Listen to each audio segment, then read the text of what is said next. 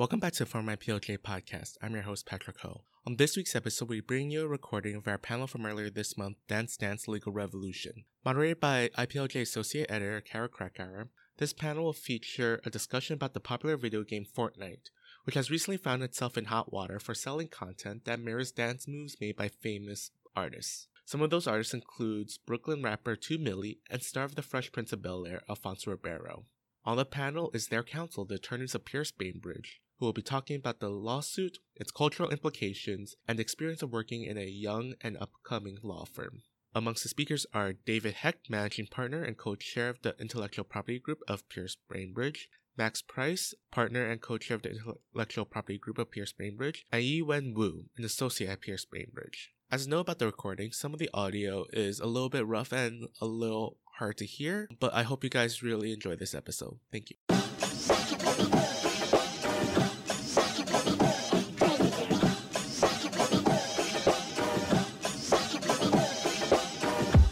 Good afternoon, everyone. My name is Michael Rivera, and I'm the managing editor of the Fordham Intellectual Property, Media, and Entertainment Law Journal. I'd like to begin by thanking our panelists and everyone in the audience here today attending Dance Dance Legal Revolution. When I was first elected managing editor about a year ago, one of my main goals was to try and host a moonshot event, something that involved a very popular and current area of the law with special guests. After much back and forth with my fellow editor, Sean Corrado, and conversations with today's moderator, Kara Krakauer, we decided that hosting an event on, Fort- on the Fortnite dance emote cases would meet that criteria. As a former player of Fortnite myself, I've been following this story since it first cropped up in the fall of 2018, and immediately found myself engaged with the one of a kind subject matter of these disputes. After months of planning and communication with Mr. David Hecht and Pierce Bainbridge, we were finally able to create and execute today's event, Dance Dance Legal Revolution. Uh, although 2 Milly unfortunately had to cancel his appearance today due to promotional scheduling, I'm very excited that we were able to host his counsel here today with us. I would like to thank our panelists, Mr. David Hecht, Mr. Max Price, and Mr. Wen Wu, as well as the moderator, Kara Krakauer, for taking part in today's event. I would also like to thank Sean Corrado for his key role in helping arrange today's proceedings. Without further ado, I would like to introduce Sean, who will talk a little bit about the background of these cases. Thanks, Mike. My name's Sean Corrado. I'm the senior writing and research editor of uh, the Fordham IPLJ. Um, to provide a nice little background of the events that have brought us here today, um, in the summer of 2017, Epic Games released the video game Fortnite. It was originally released as a player versus CPU game, but in late 2017, it was released as a battle royale battle royale style free for all, um, and its popularity soared. Fortnite discovered that it could profit off of in-game purchases such as weapons, skins, and emotes. Emotes are specific dances that a player's avatar can perform throughout the entirety of gameplay. Not long after these emotes were available for purchases, players discovered that they were reproduced from various pop culture dance crazes. These dances included 2 Milly's Milly Rock, rebranded as Swipe It, uh, BlocBoy JB's famous Shoot Dance, rebranded as Hype, and the Carlton, popularized by Alfonso Ribeiro, known as Carlton from The Fresh Prince of Bel Air, and that dance was rebranded as Fresh. Um, in addition, uh, dozens of other dances have been reappropriated from various pop culture crazes. The discussion of whether it was illegal for Fortnite to appropriate these previously famous dance moves was propelled by a Twitter conversation in July 2018 between Chance the Rapper and his followers. Chance stated, Fortnite should put the actual rap songs behind the dances that make so much money as emotes. Black creatives created and popularized these dances but never monetized them. Imagine the money people are spending on these emotes being shared with the artists that made them. A few months later, 2 Milly and others filed suit against Epic Games. Pierce Bainbridge, the firm that represents these artists in these proceedings, is here with us today to discuss the lawsuit, its cultural implications, and the experience of working at a young, up and coming law firm. So we'd now like to introduce today's panelists. So first is David Hecht. He's the managing partner at Pierce Bainbridge, as well as the co-chair of the intellectual property practice group. Uh, a titan in the field of intellectual property, David Hecht represents some of the most powerful and influential people and companies in the world. He represents plaintiffs and defendants in high stakes commercial disputes, with an emphasis on patent, trademark, copyright, trade secret, and right of publicity cases. David serves as the co-chair of the firm's intellectual property group. He's a founding uh, partner, rather, of the firm's New York and New Jersey offices and manages both offices. Hecht graduated from Fordham Law School in 2008 and was a former managing editor of the Fordham IPLJ. Next up, we have Mr. Max Price. Max Price is the is a partner and co-chair of the intellectual property group at Pierce Bainbridge. Um, he's a founding partner and co-partner in charge of the New York office. He is a commercial litigator with a focus on intellectual property litigation. He has litigated complex commercial and patent infringement cases for Fortune 500 companies. The cases Maxim works on have ranged from the bankruptcy litigations of a major car manufacturer to the infamous smartphone patent wars. Before joining Pierce Bainbridge, Maxim worked for Jones Day and Quinn Emanuel, and he graduated from Fordham Law School in 2008. Wen Wu is an associate at Pierce Bainbridge, Price and Hecht, or Beck Price and Hecht LLP. Uh, Wen is an associate uh, at the New York office who focuses on intellectual property litigation. He has represented high-profile co- clients in complex patent cases across a wide range of technologies, including financial software, nanoparticles, pharmaceuticals, peer-to-peer systems, tissue grafting, and skincare. Not only is Wen a trial lawyer, but his work extends to inter partes reviews and appeals before the federal circuit. Before joining Pierce Bainbridge, Wen practiced at Alston and Bird. Wu graduated from Fordham Law School in 2014. And finally, I'd like to introduce our moderator for the day, Ms. Cara Krakauer. Uh, she is currently a litigation fellow at Pierce Bainbridge, and she is an associate editor of Fordham IPLJ, as well as the co-president of Fordham Law Women. Uh, she's a third-year student at Fordham Law. Uh, Cara is the author of the note "Finding the Bar: Fitting the Untried Territory of Choreography Claims into Existing Copyright Law," which was published in the Fordham Intellectual Property Journal in May of 2018. A former dance student and current enthusiast, Kara is a litigation fellow, and she is currently working on researching, drafting, and strategy for choreo- choreography copyright infringement claims. Kara will graduate in this upcoming spring, and I'd like to pass the mic over to her today. Thank you, everyone.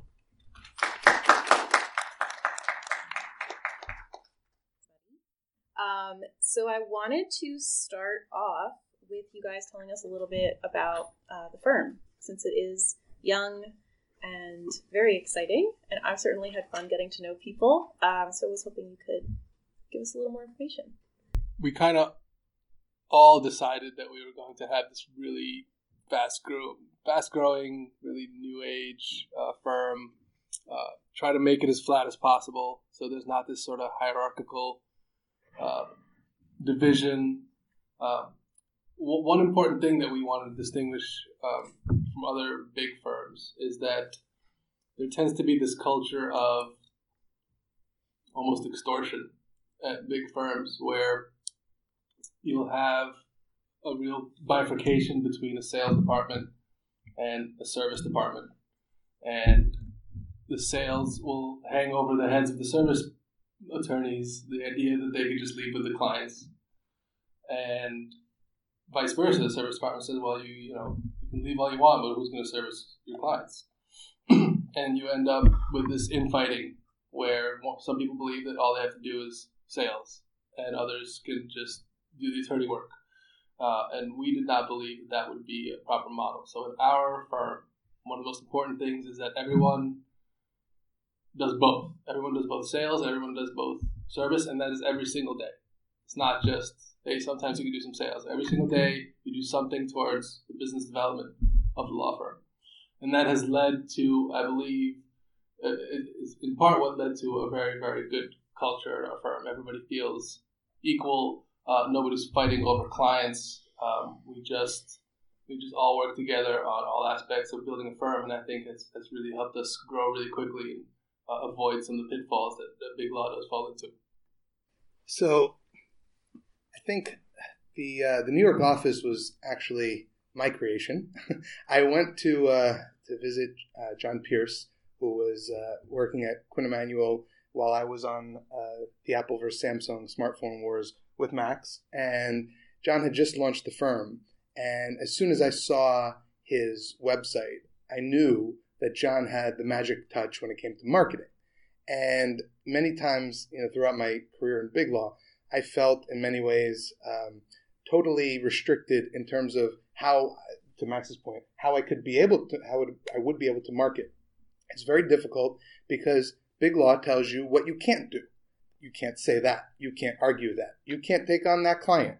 You don't want to do that. And you, you, there's a million things that you can't do, and there's all wrapped in a lot of red tape. And because of that, I was going very, very, very frustrated. And I knew there had to be a better way. We, we had talked about going out on our own, but you have this problem where you know you really knew, do need a critical mass of people to take on big cases. I know that if it was just the three of us, we would have a very difficult time fighting Kirkland Ellis in these lawsuits, for example. So we do it anyways. but it's nice that we have support, and that's one of the things that the firm is amazing at. We have the swarm mentality where when we need resources, there are no silos, so people can just dive in and help when things get crazy, and that is very welcome. So instead of hearing what you can't do, you hear what you can do, and you hear that you can do anything. You can do anything that you set your imagination to. You could find any client you can take on any type of, of uh, engagement. If it's uh, hourly, we can certainly be flexible. If it's contingency and we analyze it and it makes sense, we can take that on too. Um, we have links with litigation funders. And so we, we can really do whatever we see high value in. And that is exceedingly rare because at other places, you are, are really discouraged from doing that kind of business development. Uh, because as Matt said, you know, there, there are rainmakers and most of the firm services those rainmakers and becomes something of a pyramid scheme elsewhere.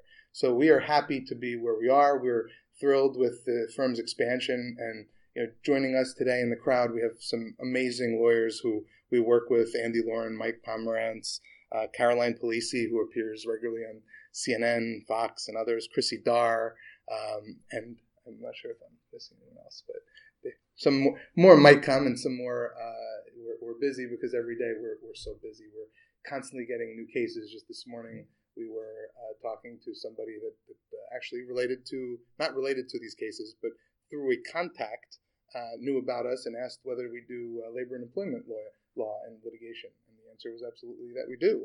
Um, actually you can see all our practice areas are up on the screen. We, we we can do basically anything now. We have over 60 attorneys, um, and we are just very excited about everything that we do. And you find this tremendous energy among everyone at the firm, and it's really amazing because unlike lots of other lawyers we talk to who want to, uh, you know, just retire or do something else, we're just having fun every day.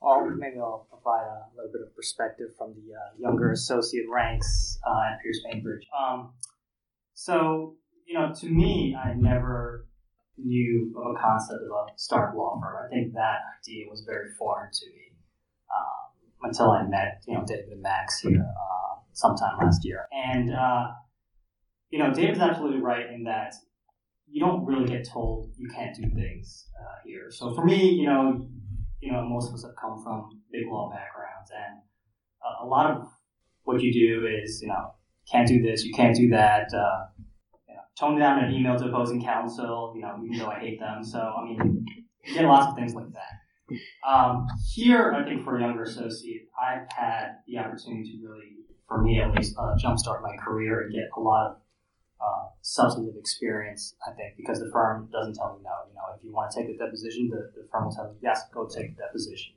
Uh, you know, what did you do in the first three weeks after you started? Uh, I think I took a million depositions with David here. That was a lot of fun. Don't forget the, the Minnesota trip. Oh yeah, uh, if you want to argue in, in, a, in a federal court, they'll tell you to argue in federal court. Um, you know, for better or worse, you're, you're told to sink or swim. But for, for, for those of you who have that sort of entrepreneurial attitude, that, that sort of um, that attitude where you know you don't want to sit back and just sort of languish in a big law firm or just sort of you know languish wherever you are, then um, for me, it was, it was a fantastic opportunity. Uh, the other part too in a startup firm, you tend to use a lot more emojis than I ever did in all firms.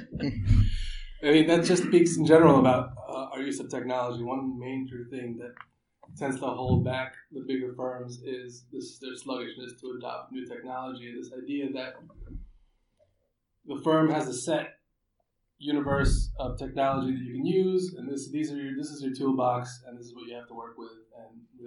You want something else, you're gonna have to go through 20 different committees to try to get it included. Um, and there's just so much popping up in terms of technology out there right now that it is, it is incumbent upon every firm to just say, go out and try new things. I mean, if it takes a committee, then at least you know put together ten people and have them experiment with it, have them run with it for a little while, and come report about it. And and if people really need something, or they've gotten used to it, or they think that it would be really useful for them um, in terms of technology, they should just have it. An attorney's toolbox should be should be really flexible like that, which is what we can do. And you probably picked up. So Max's background is in computer science. I'm electrical computer engineering. Um, Wen is also a technology major. What was your exact major? I was, I was information technology. So we all are in. You know, we, we love high tech. We love um, you know cutting edge tools and resources, and that is exceedingly uh, frustrating at Big Law because you're you're getting you know ten year old version of Office. Uh, and we had know, Lotus Notes it with one of them. I'm not going to name which firm it was. so we were we were very frustrated with that. And here, there's really you know no limits. If, if we don't like one tool, we can shift to another. And uh, we found that you know just because something says that it's uh, you know cutting edge, it, it, might not be, and we can pivot, and that's really nice. Um, but also, I, I think the, one of the, the, great things about the people that we're attracting who are open to using those tools is that these are people at our firm who get their hands dirty and for example on, on the Fortnite cases we'll play the games or we'll have you know our, our interns play the games i have played nba 2k19 and i suck at it so. i asked him one weekend to look up uh, or to play it through for not through but to play it for uh, the shoot move that uh, we were about to file for blocboy jb and so you know that those are actually real assignments. Um, so it's uh, it's something very very different, and that's also why I mean, for years when, when I was practicing patent litigation, I knew a lot of attorneys who just had no idea about the technology that they were trying to litigate, and that was shocking to me because you know, and I actually would be surprised if any of our adversaries at Kirkland Ellis are actually playing Fortnite. They probably just you know I mean, I, this is pure guesswork, but you know, from my experience in big law, you talk to in-house counsel, and that's where you get your information, and you don't get your hands dirty. And so that that's the difference. And there's a difference between when you are getting your hands dirty and you learn about the technology and you learn about what what the case is really about, as opposed to hearing about it. Well, it sounds like this innovative approach to building a firm has really led you to take on ambitious projects like the Fortnite collection of lawsuits um, which, as everyone I believe knows, has been in the news, very popular. Obviously, Fortnite is an extremely popular game. Um, so I'm hoping that you can take us through some of the more specifics of what's going on there. There are a number of claims, and almost all of them are making new law, which is very exciting. So, can you tell us a little bit about the different claims involved and how you approach making new law in these areas? I think we should show the video yeah. quickly. It's, it's a very short video. What is it? Control. I think it's funny that Karen is asking us to tell you about our strategy, considering she came up with all of it. So those are just some of the uh, the Fortnite dances. Now, what's very interesting about Fortnite and the history behind it actually is that so we represent um, Lenwood Hamilton, and Lenwood Hamilton's likeness was misappropriated by Epic Games years ago in the blockbuster Gears of War. This is a side by side image comparison. So that that case is actually um, in briefing for summary judgment. And what turned me on to the Epic cases was we, we had Epic as an adversary. And when I started, somebody sent me the headline um, of 2 Milly and what was going on, and then offered to make me an introduction. And 2 Milly was was looking for counsel and talking to people and we jived right away. And right after we announced that we were going to represent him, because that is actually one other thing that we do differently, and uh, sort part of our secret sauce that we could talk about because it's so obvious. But we are able to PR things, and we are able to use the media the way some other attorneys do outside of big law, but in a way that helps our clients. Um, some people think that we're off the reservation doing it because we all come from conservative backgrounds in big law, but it actually is very, very helpful because it puts a tremendous amount of pressure on the other side. And really, we're just trying to advocate for our client no differently than in the courtroom. um, but it's also exposure because this is uh, these are very important issues that people should know about. And after we announced not only that, that we were representing 2 Milly, but that we filed his suit because he was the first, uh, many the many people actually reached out to me. There were dancers, there were many, all kinds of choreographers who recognized that this was huge, and also we were unaware that there was any protection in copyright for their craft, which I thought was shocking. But you know these these things. There's maybe uh, two or three lawsuits in, in you know the, the history of um, you know any of the, the federal um, circuits that uh, has actually come about, and so and there's very very little guidance. So it is not known, and part of what we're doing is this is a, a crusade to educate people because there are a lot of choreographers whose work has been ripped off in the past and who need protection. And so that is part of our, our strategy to, to make it known what we're doing. Um, I talked to Alfonso Ribeiro uh, recently. I went, went, over to California, and one of the things he told me, his, his daughter loves to dance. And he actually told her, You should not go into this. Look at what's happening with Epic. They totally stole my intellectual property. And the fact that there's even a question about this, that people are even asking, you know, and, and, that this isn't a home run right out of the gate, which we think it is, but um, you know, the, the, sometimes the press disagrees. Um, but we think that you know he, he's right. I mean, why is this question? Why isn't this you know, exceedingly obvious? You saw the clips. These are not inspired by. These are dances that are taken from uh, you know the, the, intellectual property, the, whether it is uh, a choreography routine or whether it's a signature move that would go to right of publicity, our client's uh, ability to protect his or her commercial likeness, um, or trademark, because in some cases, like Backpack Kid, um, they call it backpack or they'll call it the floss. And that's his, his intellectual property. That's what he called it and he popularized it as. So there's, there's, you know, there's three different forms of intellectual property. And some of those cases are trying to figure out how those fit together. You know, for each client, there are different rights at stake. It's some, you know, 2 Milly we have, um, you probably have copies of our reconsideration request to the Copyright Office. We submitted a two and a half minute clip of 2 Milly on top of a car, a truck, something like that. And he's dancing and he's doing moves that are, are, no way simple because I don't think any of us could do it. I don't think any of you can do it. And I don't think you could do it either, despite any kind of dance training. So they're, they're definitely not simple. They're not social because they're not meant to be a line dance. They're not the, you know, anything that's well known as a, a waltz step. So these are very, very uh, different things than um, you know the, the, prohibitions from choreography that are laid out, but, but by the Copyright Office and by uh, some of the notes to um, the legislation that we'll go through later. But what's fascinating is that you know Alfonso had to tell his daughter, and you know he he thinks now he's seen the headlines and he's troubled by this because he wants to get out there and tell people that what he's fighting for is not just himself, but it's his daughter, it's choreographers, it's dancers who have things that they create that just like paintings or words on a page or photography should be protected. And just because you take out, you know, his face and you just put his movement like you would, you know, uh, sort of like uh, Andy Serkis in Lord of the Rings, they were capturing his movement. He, you know, they were buying his movement in that that you know um, Gollum character, right? And and so movement is just as important as other forms of expression. It's 360 degree movement of your body that, that should be protected if you're coming up with something that's original and creative, just like all the other forms of uh, copyright protection.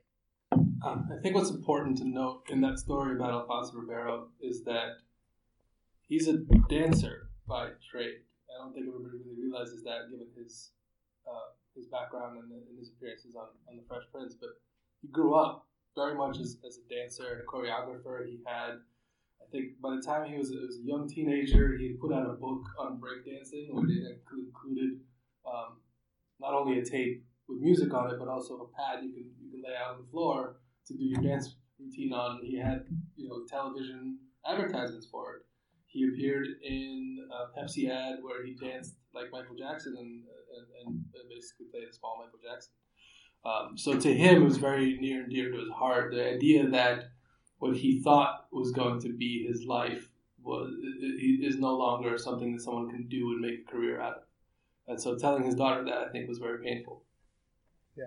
And to follow up on that, um, what we've been surprised about, and I guess we're really not that surprised about, is the number of esteemed uh, choreographers and dance professionals that have actually reached out to us to really offer their help because you know for them it's also near and dear to their work. You know, we have people who've been dancing, and, you know, dancing or choreographing for you know decades of their life, and for them this never, for them this was never a question whether this was protectable or not. Um, but uh, you know, as Dave can probably attest, we've had a number of people reach out and really offer their help and seeing what they can do to really contribute, um, whether for services or advice or consultation. But it, it, the outreach has been tremendous for these cases.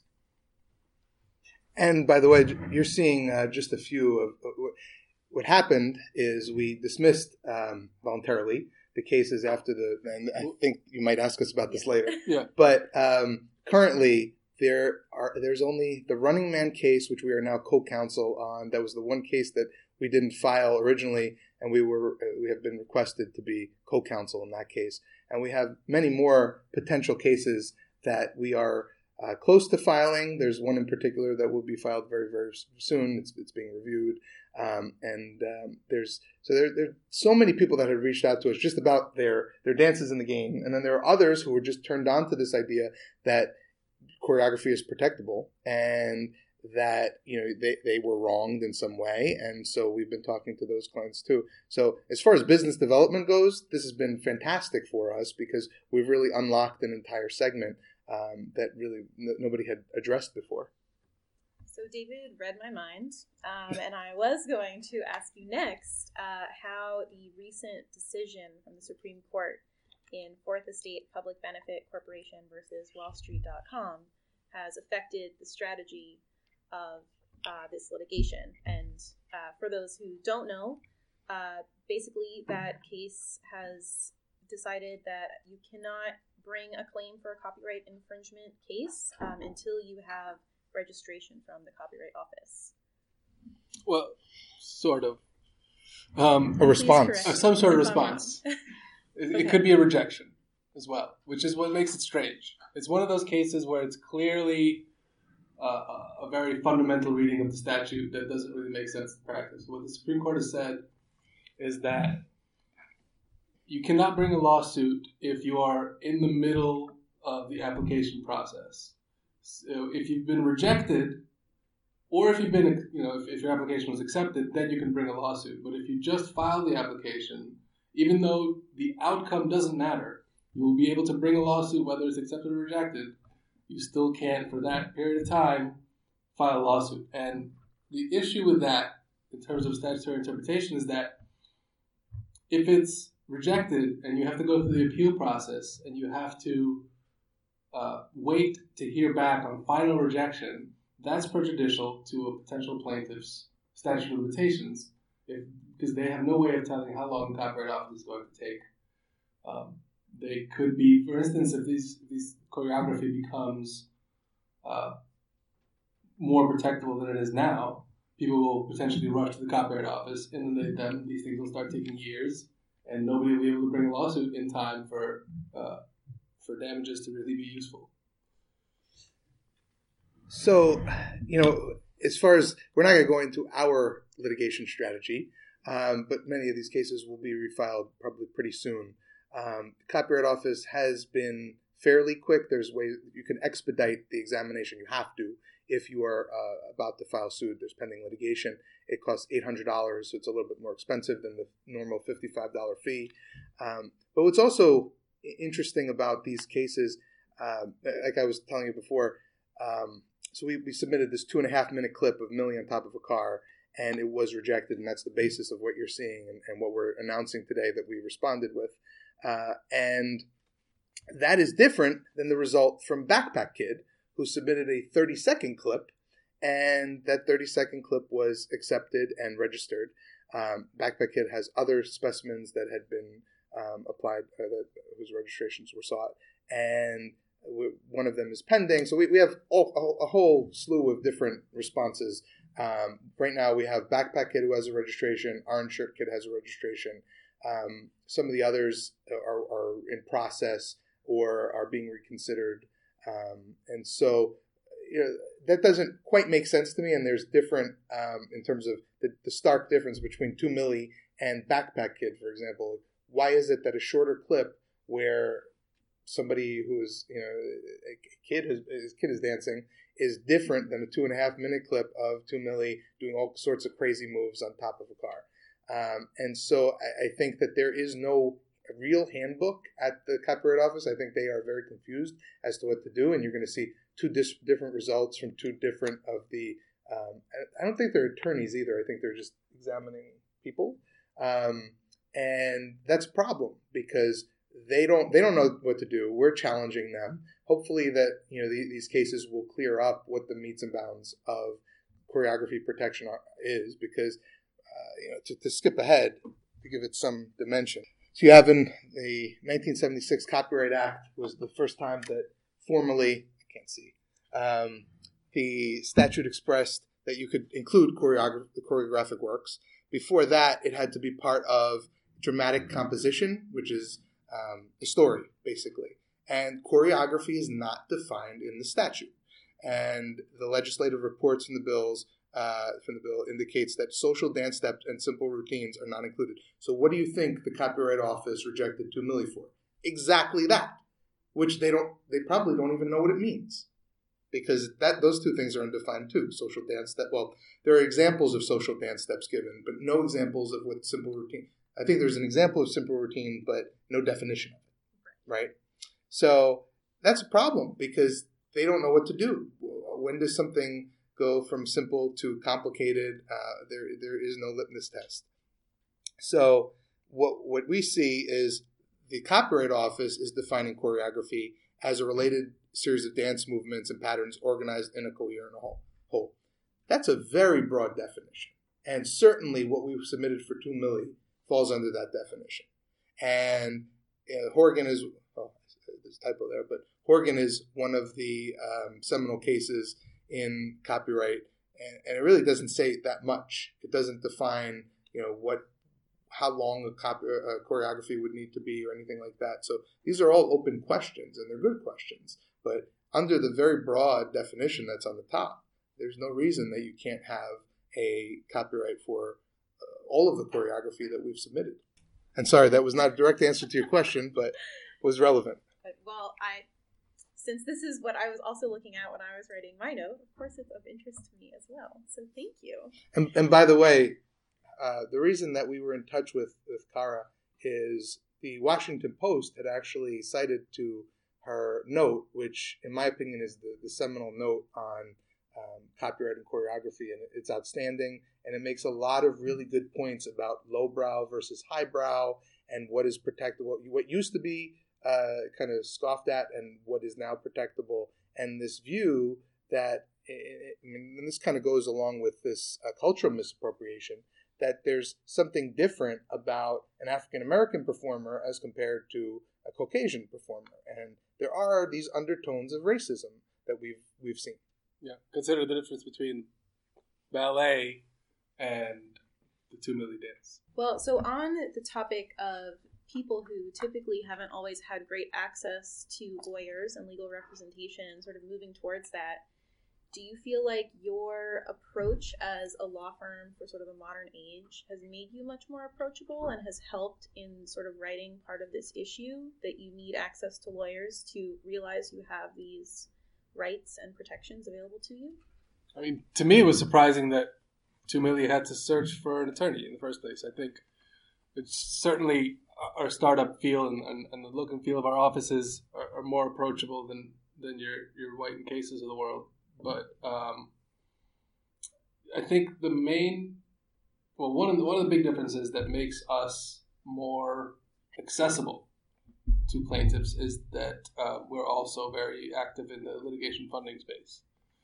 Uh, that is, uh, we can approach funders, and, and, funders are, I think, much more interested in talking to us about some of these cases. And we know the process, really, we know the process cold for how they like to see things, um, for how to propose a case to them, and we can just do it really much quicker.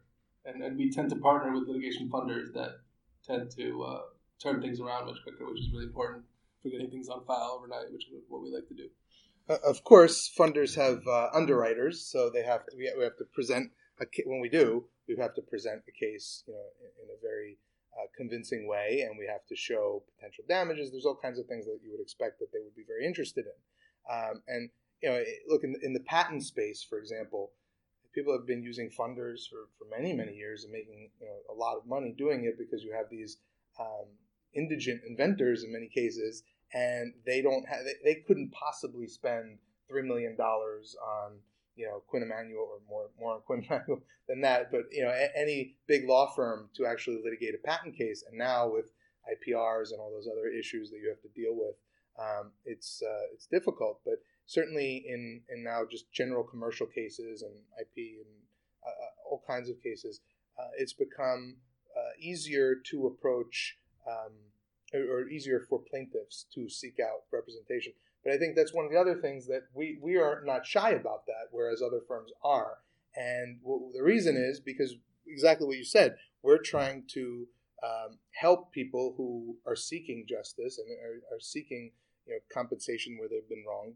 And you know, if you have these these big law firms who have great attorneys, but they're just prohibitively expensive, and you know, two Milly is not going to go out and and talk to you know one of the, the for, one of our former firms because it just wouldn't make any sense um, for him, and he doesn't know how to talk their language. So we are very much about you know getting the word out there, and also you know being down to earth about what we can do and how we can help. One thing uh, to that point is it helps when you're dealing with an area of law that's relatively new and, and sort of unexplored and sort of a new frontier because a lot of you know there has to be some appetite for risk, uh, I think, uh, in, in that space, right? Because you you don't really know where your how big your playground is. You don't really know what the boundaries are. You don't really, really know where the fences are in, in, the space that you're playing in, and you know, that that's part of you do have to recognize that that I guess inherently entails a higher level of risk than, for example, than than you might take on your typical hourly case where you know you know you, you you have a you know you have a very well established body of law and you know, you know exactly how the case is going to turn out probably from day one. Um, whereas here we're, we're kind of exploring new things. And that also means we have to be efficient. We have to be creative because you know at, at some of our former positions there was it was very much the idea of just churning because that's what the firm does. That's how the firm makes money. So you have multiple people looking at the same research. Uh, you have multiple people doing doc review, you know, and, and there's no shortcuts because they want to generate as much hourly revenue as possible. Uh, when you're not doing that, I think it, it actually you know changes how you litigate quite a bit. So there are some who have commented in the media that um, this is just bringing a flood of frivolous lawsuits. Um, and I'm hoping that you can respond to why this is so necessary and why um, this is not an overreading of the Copyright Act. So somebody quoted Chance the Rapper, and my favorite quote from Chance the Rapper is about the internet trolls, uh, or sorry, internet paralegals. And everybody thinks that they are an expert on the internet. I've watched a lot of YouTube videos. Even the most common headline is, Can you copyright a dance move?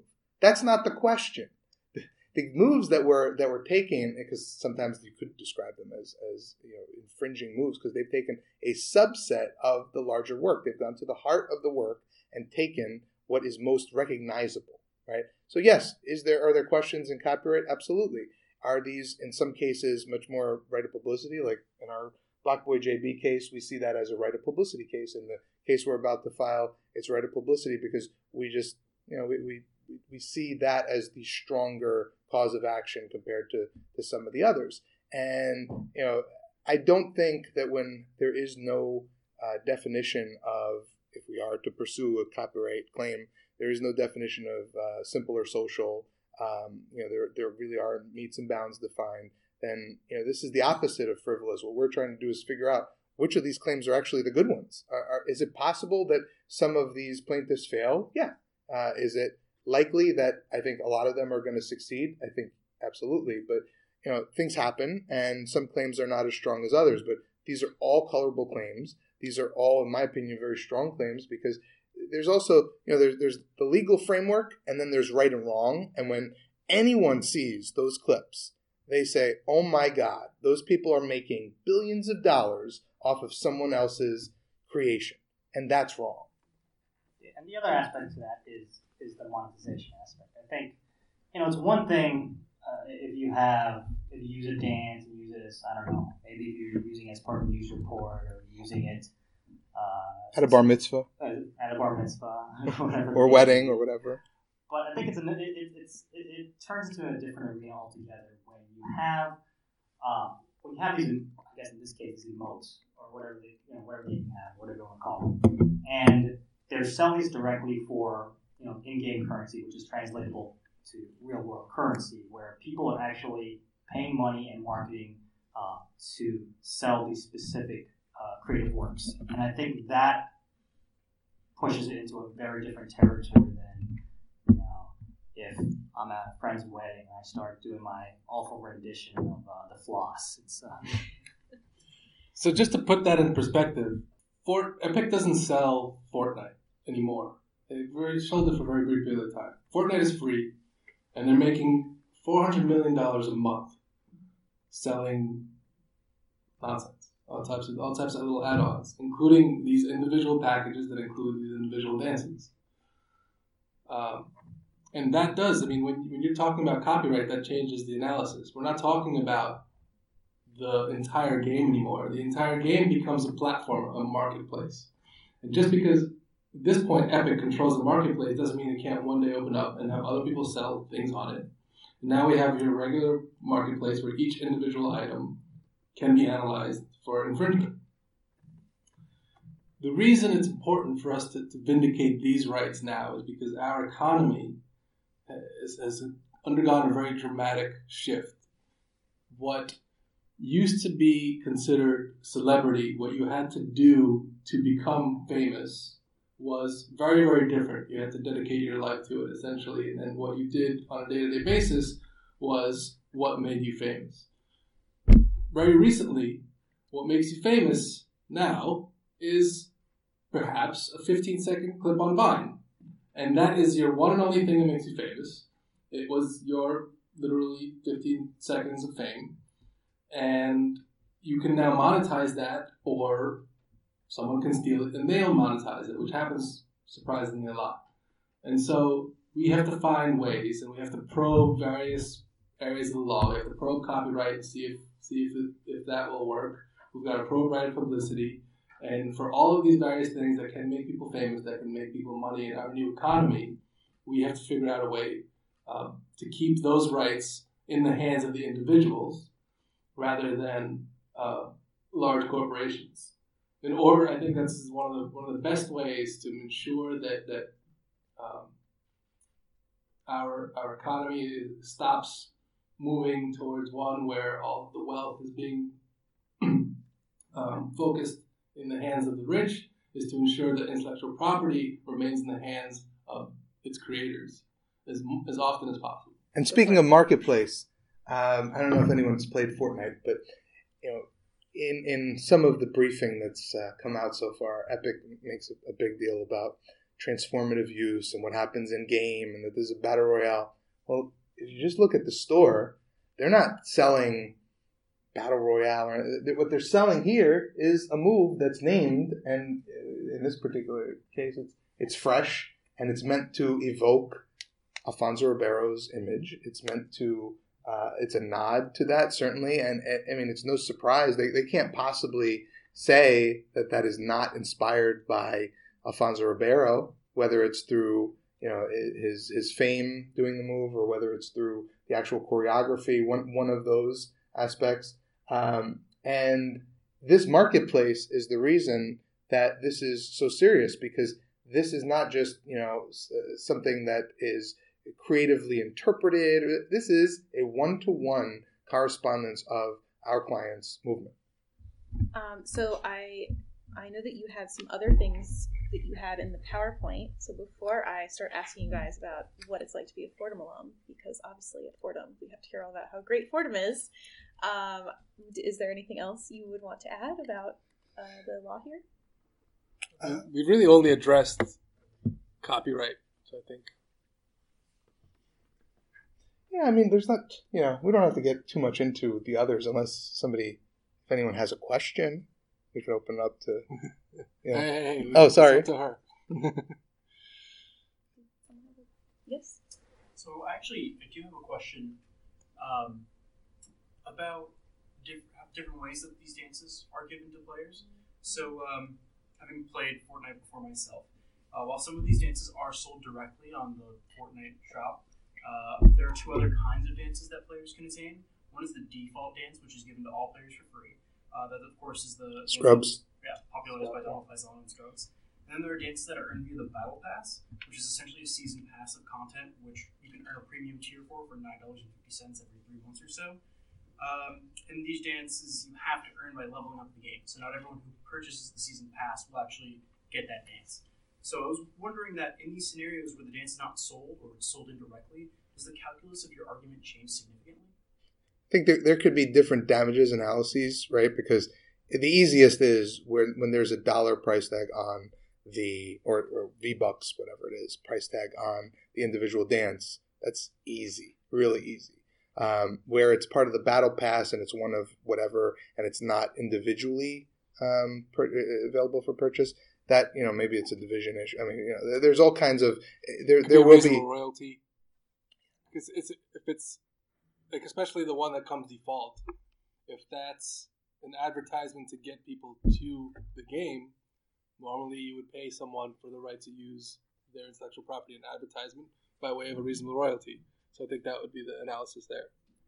I also don't think it would change that. I mean, it would change somewhat, but the core of the argument would still remain the same. Because if you think about it, these these these giant battle royale uh, multiplayer games. I mean, what does Epic get out of this, right? They by giving things away or, or providing incentives for people to keep playing the game or level up in the game, whatever, what have you. They want a critical mass of players. Right? Like the more players they have, whether those players spend money on individual purchases or not, that benefits the game as a whole because other people will see um, their friends playing it and they'll spend money. So, you know, it's like if you go to a casino, right, and they comp you your uh, buffet. They're not doing it out of the kindness of their hearts. They want you there in the casino to spend money. And that's sort of a similar concept here, right? Epic wants whether they're selling a particular emote directly or they're doing it indirectly for via a, level up mechanic or uh, unlocking or a gating mechanic the result is the same. They want you to spend more time in the game and get more players playing the game, so they'll spend money. And you know, while yes, it'll change, certainly probably change the damages analysis somewhat. Um, these are still you know incentive, very real incentives to to uh, for people to use the game and play the game because I mean I don't think any game developer does anything out of the kindness of their hearts. To be frank, right? They're they're spending man hours creating this content. Uh, by the way, and this hits on the, the frivolous question.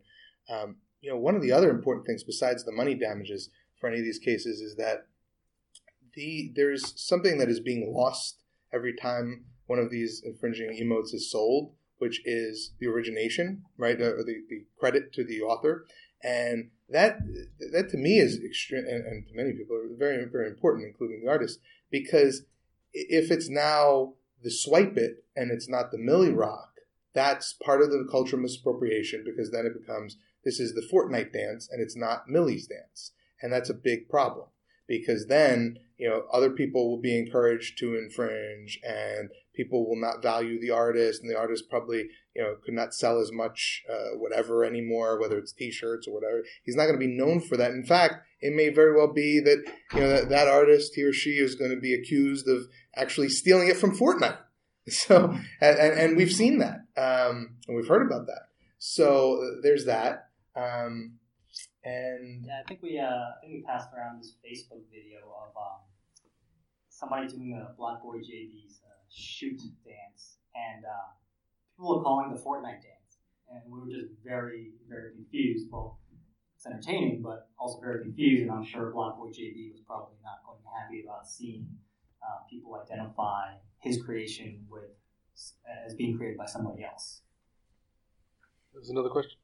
Yeah, I actually have two questions. Um, the first is, I don't know, I'm not too averse in copyright, but is it possible to make this a class action, or are the underlying um, concepts too diverse that you can't have choreographers pooling together in a single lawsuit to strengthen the case?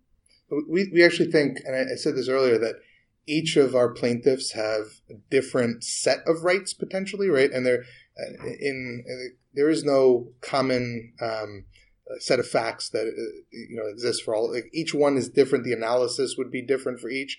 So uh, Epic has not um, talked about consolidating these cases either. And then my um, second question was, um, are the is two Milly the other choreographers open to a kind of royalty scheme, or are they wanting a full judgment on um, so that we can establish some kind of law in this area? Great question, and this is actually unbelievable because it's so uh, Im- immoral of Epic Games. So, if they would have just approached really any of our plaintiffs, I believe, I think I could speak on um, almost universally on their behalf, um, they would have come to the table and they would have negotiated something because Epic could have said, you had, you could have great exposure to hundreds of millions of people. And in fact, what's going on now is Epic is licensing content and doing deals with, for example, Marshmello. They did an in-game concert where they told everybody in the game meet at you know XYZ place, and everyone did. And there, there they are. I'm watching clips of this thing, and because I, I unfortunately didn't attend it, I don't play Fortnite that much, but I've played it. But I've seen the videos of it, and they're Milly rocking to Marshmello, and it's ridiculous because Marshmello's getting something out of it, and if it's not money, he's definitely getting publicity. They're using his name, right? And so they're not doing that with and and it just I don't understand it. I think that what they did, um, you know, in in some cases uh, we have seen, um, you know, Epic kind of recognize um, what they were doing is wrong and try to take steps to remedy it. Here, they're, they're really not at all, and I, am very confused by that, and I wonder why they're letting all this happen. Because you know, there have been there's been plenty of press, as everyone knows, this really you know, tugged at the heartstrings of the American public and, and the world. I, I think Alfonso Ribeiro was very very interesting to every because everybody knows him. Everybody remembers the Fresh Prince. Everybody, a lot of people watch America's Funniest Home Videos. He's a great guy. And then when you have Backpack Kid, you have Orange, you have kids that they're they're, they're stealing dances from. It's insane. Um, so I, I, really don't understand why they're doing it, but I, I, can tell you that one of the first things that we talked to Epic about was, you know, coming to the table, and they refuse. So they, they want to fight this and they want to figure it out. I think it's it's might be Epic more than our clients who actually want to figure out what the answer is, and what, and their answer is they would like all of these um, actions dismissed on motion to dismiss. Um, I don't think that's going to happen. Yeah, right, right there. Uh, yeah, I have a question about running work. I can't comment specifically on that one, um, but I can tell you that if you look very, very closely at what Alfonso did on the Fresh Prince versus what Alfonso did post Fresh Prince, there is a different dance. There is a um, derivative work that he created, and that will I'll, I'll, leave you with that. And that one he owns in its entirety. Yeah. What? What? one thing you should you probably another thing you don't know about is probably that he, he gets he gets hired out by like corporations for, for events. More, I mean, he's told he's going to speak, but more often than not, it's to see the dance. He does this on a fairly regular basis, and he's been doing it on various shows and things, and um, so it has evolved for sure, if not completely changed over the years. I wonder if part of the difficulty with um, kind of involve, uh, involve uh, putting choreography into copyright law is yet uh, something about fair use and kind of where a line between fair use and people considering them frivolous lawsuits. Because, uh, for example, I remember a sitcom like recently they, they uh, have Ted Danson do the floss, and they specifically call it the backpack, backpack kid dance. And so I just wondered if fair use has an issue or I, I think fair use is a really great tool for us to have in this because it's important to distinguish between strictly commercial use and sale of a thing and fair use. We don't want to make be making new law and create a world where nobody can dance because everybody's always afraid of uh, infringing somebody's copyright. What we do want is to create a new law that says you can't just sell it. And there's no fair use in taking something and selling it. There's fair use if you're commenting on it. There's fair use if uh, you, it's, it's, satirical in some way or it's part of a, a, larger work. Um, but here we can see it's very clearly a an individual item that's being sold, and that that is another part of this new economy that I was talking about. Like uh, it's not it's not just that people are, are and their celebrity. The definition of that has changed, but also um, our idea of the virtual economy and what is valuable in the virtual world has changed significantly as well. Um, so yeah, fair use analysis is going to be very important, and it will it will address the idea that it will unleash this flood of frivolous lawsuits if we succeed. Yes, over here. I just sort of had this like back and forth in my head, and like at one point when I heard this, I was thinking, well, like part of like copyright is if you are ruining the marketplace for that item, then you're infringing it. And I was like, well, technically, like this is like an entire new marketplace that they created, so they're not really like taking away from their marketplace. But then I started thinking about like NBA 2K, and they use like the players' faces, and then they definitely pay the players. Is that like back and forth come up in your arguments, or? Well, yeah, I mean, it's it's, it's, it's an interesting point. Um, I think that you just um, it's there's not just one like I think virtual marketplace is a virtual marketplace in general. Um, and like I said earlier, this particular marketplace is one that they control wholly. But if you think about it in terms of what the Apple Store is, uh, it it is something that's open up.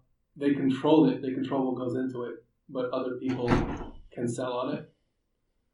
Uh, and so that uh, I think is going to become more true of uh, the video game marketplace as well. And so we have to make the law now to make sure that, that people are protected once that economy breaks breaks out. And you, you know, I, I, think it's to Max's point about the virtual economy.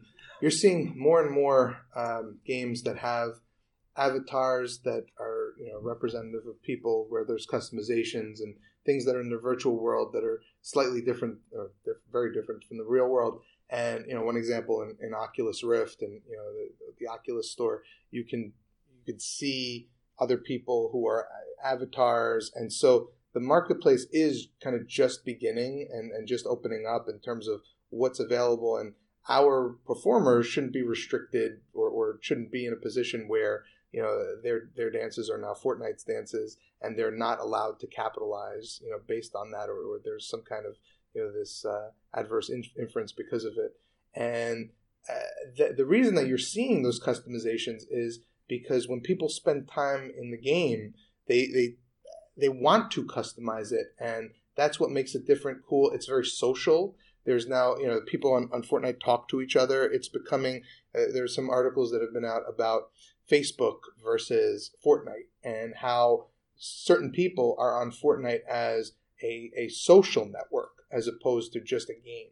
And so that that's also very very interesting and why these things are valuable because the customization is you know part of your identity in that virtual world because you're not drawing up or, or you're not actually dancing and having the, the uh, right, right now we don't have that capability in, in Oculus and other VR platforms you can't just dance and have it capture your motion there you'll have like arm movements potentially but they're enhancing and they're customizing uh, the character in a way that mim- mimics the celebrities that people are are either you know in, in, interested in because they're cool, because they're funny, whatever it is, but they want to be affiliated with in some capacity.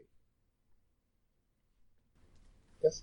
Um, I know there's no definition of choreography yet, but what do you think would be an ideal definition of choreography that covers moves like um, Milly Rock, since they are they're not just simple steps. Um, there's a lot more execution. There's like when the choreographer choreographer choreographs any movement, there's a lot more um, things to think about. For example, the musicality and the textures of the movement. So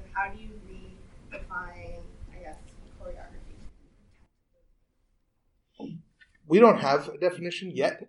Well, Um, but I would say what we're looking at is how it's been defined even at the Copyright Office, and we've seen that those definitions are really broad. And what it is is a compilation or a series of, of movement. I think that's fair. It's a series of movements.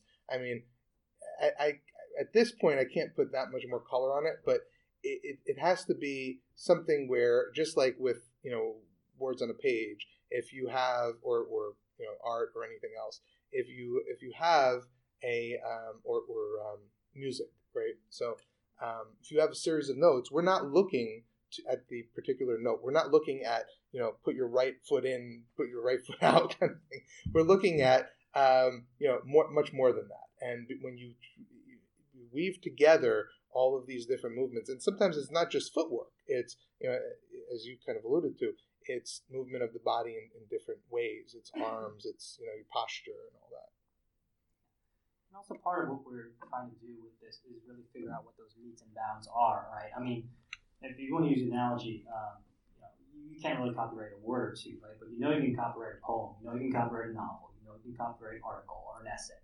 Um, so where's that line drawn? And you know, right now we're in an area of law where there's a complete scarcity of law, and part of what we are trying to do is figure out um, where those lines are. And, and the other aspect is also to get some consistency from the Copyright Office, right?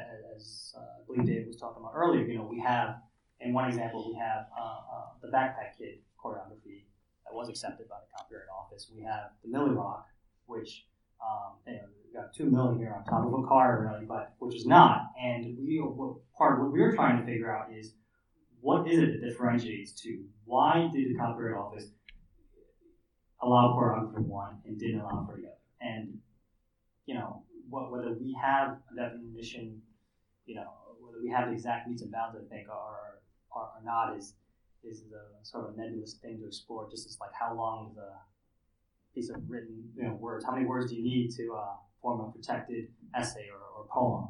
Um, we don't know that but we'd like to get these examples and see what those outer limits and what those inner limits are for um, what is protected, what is choreography.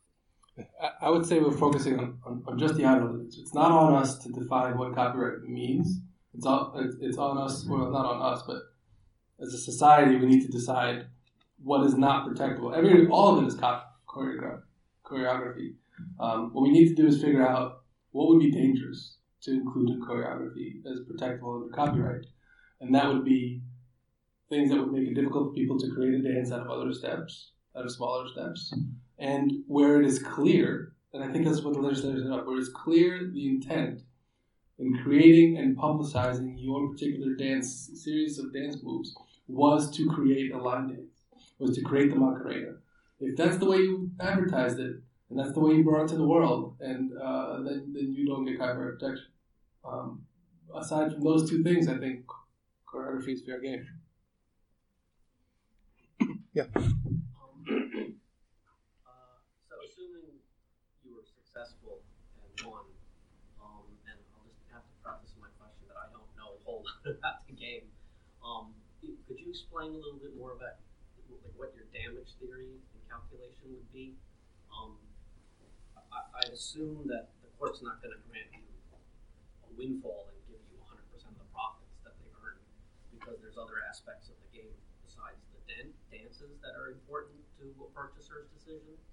But how, how would you go about calculating what is owed to a client? I mean, if there's been no licensing history of these kind of dance moves, how, how do you calculate, say, a reasonable royalty or something like that? Like what, Uh, what is your damage theory?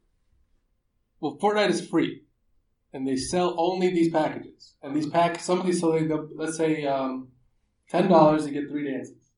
I think it's in some cases eight bucks and you get one dance. So it's Yeah, some, sometimes they sell them individually. So if it's just the one dance, we'd say give us those eight dollars. Or you know, if the court decides that there's some element of um, of their work in translating it from the YouTube video that they saw into the virtual dance itself, um, then maybe subtract costs of creating it. But we, I think I still think it's an unjust enrichment analysis for that. And for where they give away the games for free or included with the game, that would be reasonable royalty. And there's some 100% of what they're charging for that deal.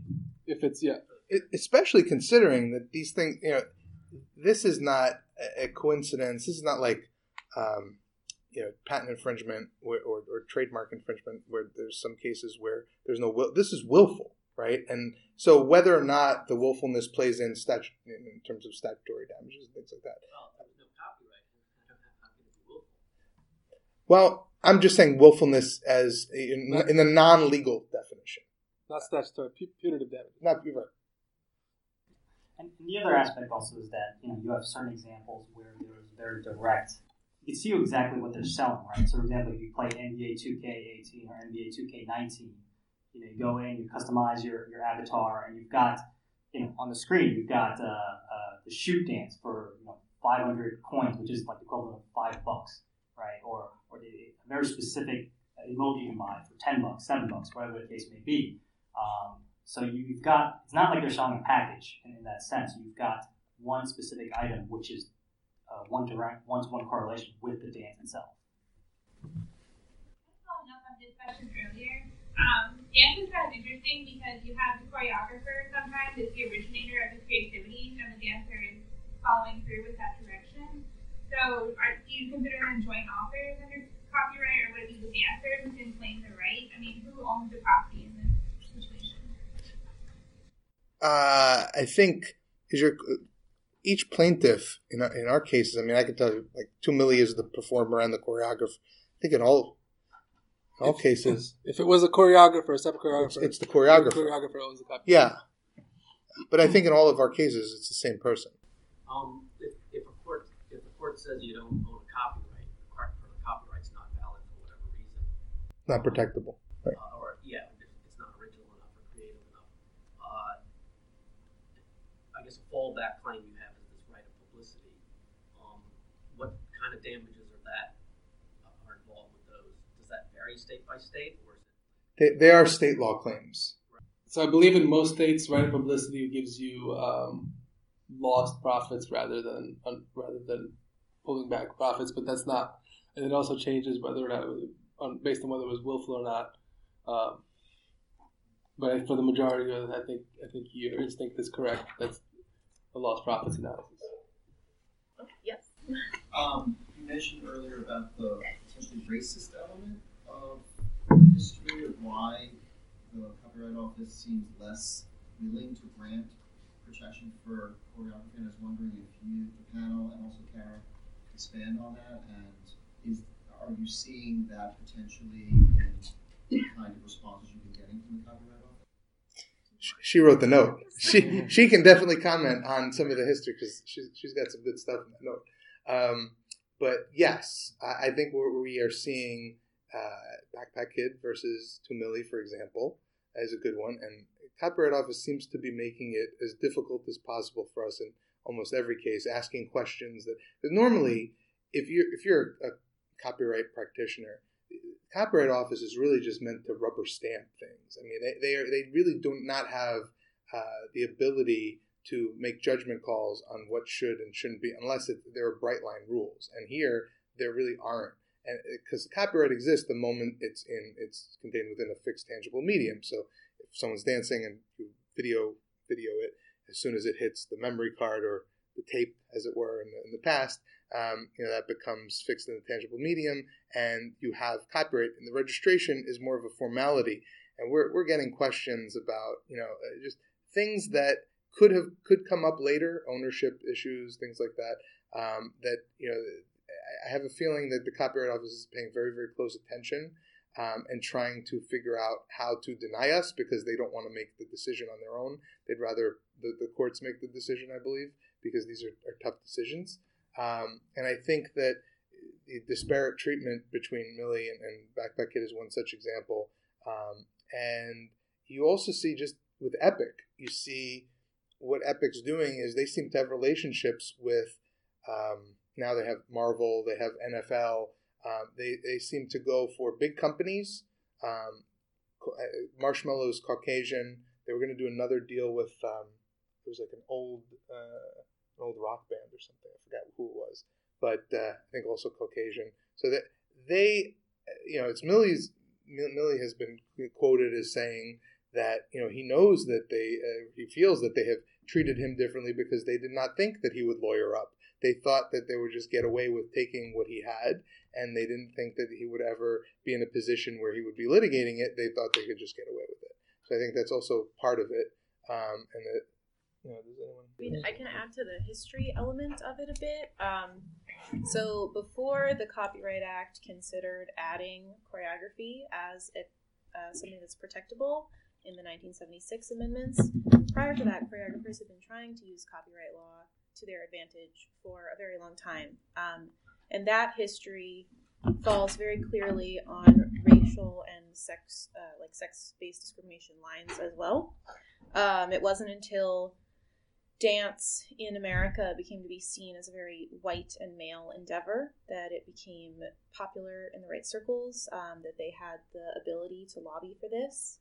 Um, and you can see in some of the very early cases, uh, for example, there's uh, Folsom v. March, which is in the very early 1900s. Um, there was a woman who choreographed this dance called the Serpentine Dance. Um, it was described as being very erotic. Um, I don't quite see it, but she basically had these big scarves and she would move her arms around and she had this really cool lighting scheme and it made her look like a multicolored serpent, essentially. Um, and her student, who used to perform it for her, much to your point, Hannah, uh, she went um, to Paris and put it on herself, saying that she was the original choreographer. And this woman went to Paris and she was like, Excuse me, that's my dance. um, but because this piece of choreography was not considered art, it was considered uh, vaudeville, it was considered base entertainment, it was not given the protection of copyright under uh, not being advancing the arts and sciences, which was the standard at the time. But the hope is that the 1976 amendments have sort of changed that mentality um, and could offer protection to a broader interpretation of choreography to many of those who are dancers or who appreciate dance would immediately say, oh, yeah, of course, yes, that's choreography. Hope that helps. I also believe that the Copyright Office has said on its own that um, breakdancing uh, cannot be subject to choreography um, or, or, protection under choreography, as well as cheerleading. So you know, I, I, don't necessarily agree with, with either of those positions, but uh, that's what the Copyright Office has said, so maybe that's a future line of cases.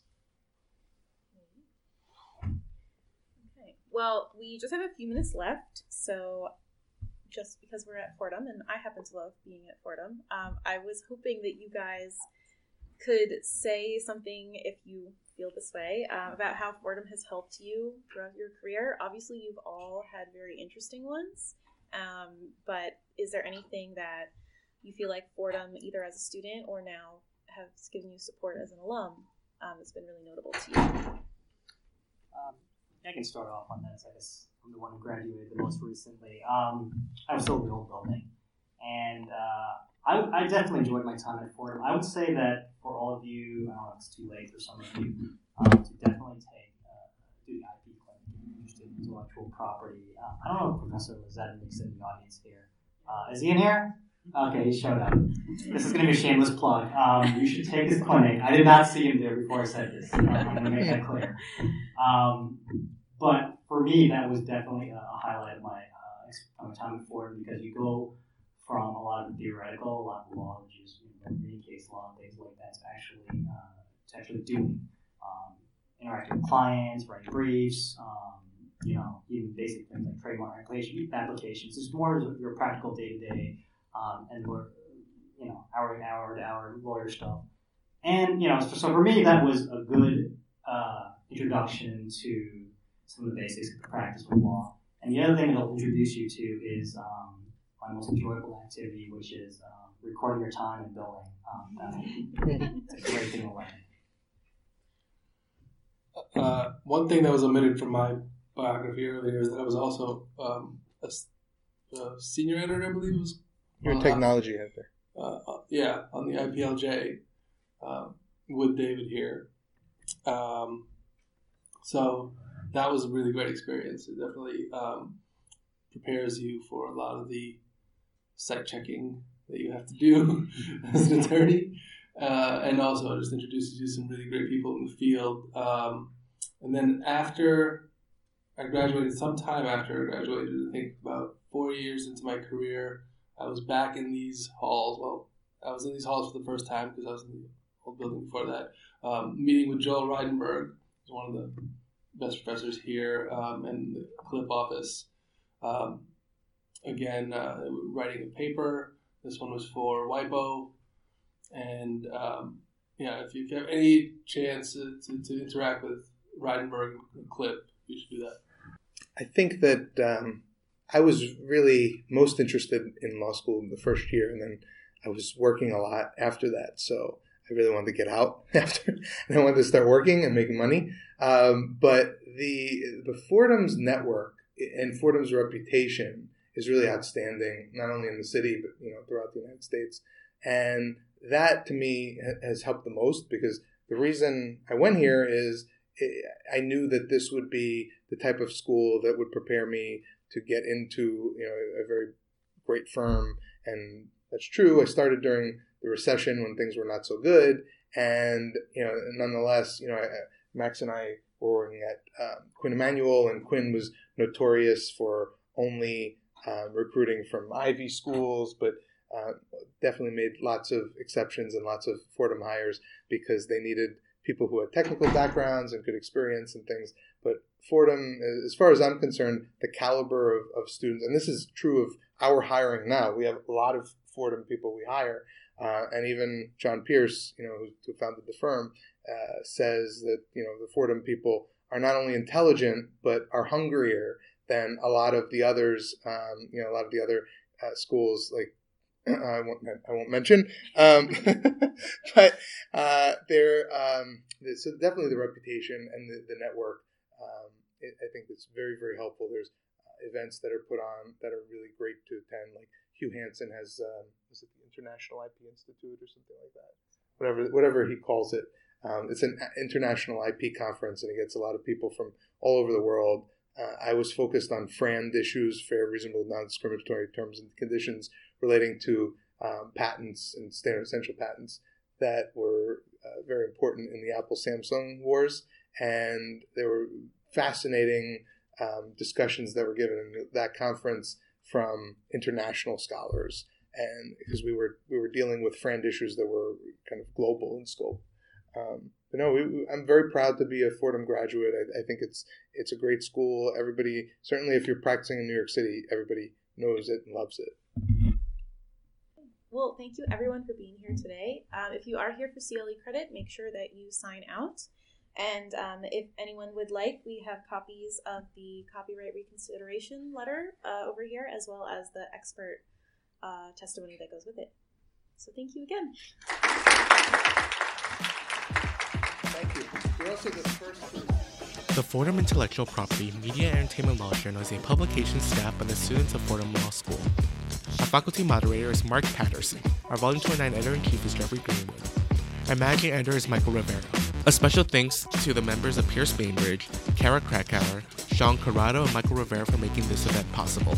Please rate, review, and subscribe on Apple Podcasts so you don't miss a single episode. You can follow us at our Twitter, Facebook, and Instagram at FordhamIPLJ. You can also visit our website at FordhamIPLJ.org for daily content. We also have a Patreon at FordhamIPLJ. And thank you to our $1 subscriber, Michael Rivera. I'm your online editor, Patrick Ho. Thank you for listening and see you next week.